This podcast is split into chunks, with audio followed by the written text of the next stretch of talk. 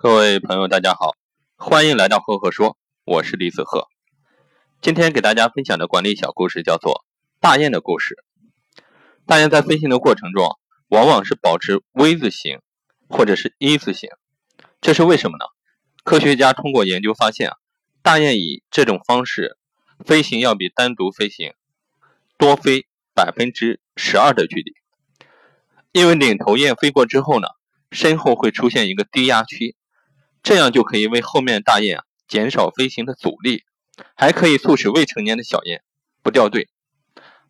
当带头的雁疲倦了，它就会退回到队伍，由另外一只啊来代替它的位置，而后面的雁啊也会用叫声来鼓励它的同伴继续前行。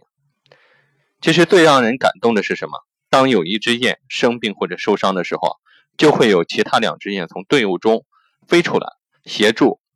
并且保护它，那这两只雁一直陪伴到它康复或者死亡为止，然后他们自己的队伍再开始飞行，或者去追赶原来的雁群。各位听到这里，是不是有一点感动呢？我们发现大雁的团队啊非常团结，分工明确。其实一个雁群就是一个极好的团队。他们有着共同的目标，彼此之间呢互相鼓励，相互促进。对于每一只雁来说，自己啊可以在帮助别人的情况下向前迈进，同时呢，也可以在别人的帮助下向目标迈进。大家的目标一致，更为重要的是什么？彼此之间相互扶持，不抛弃，不放弃。这样的团队肯定是一支优秀的团队。值得我们所有人去学习。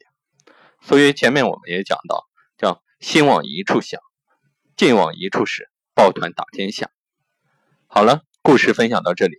如果你喜欢我的分享呢，欢迎留言互动，欢迎关注赫赫说，也欢迎关注我的微信公众号李子赫，木子李，木心子，赫赫有名的赫。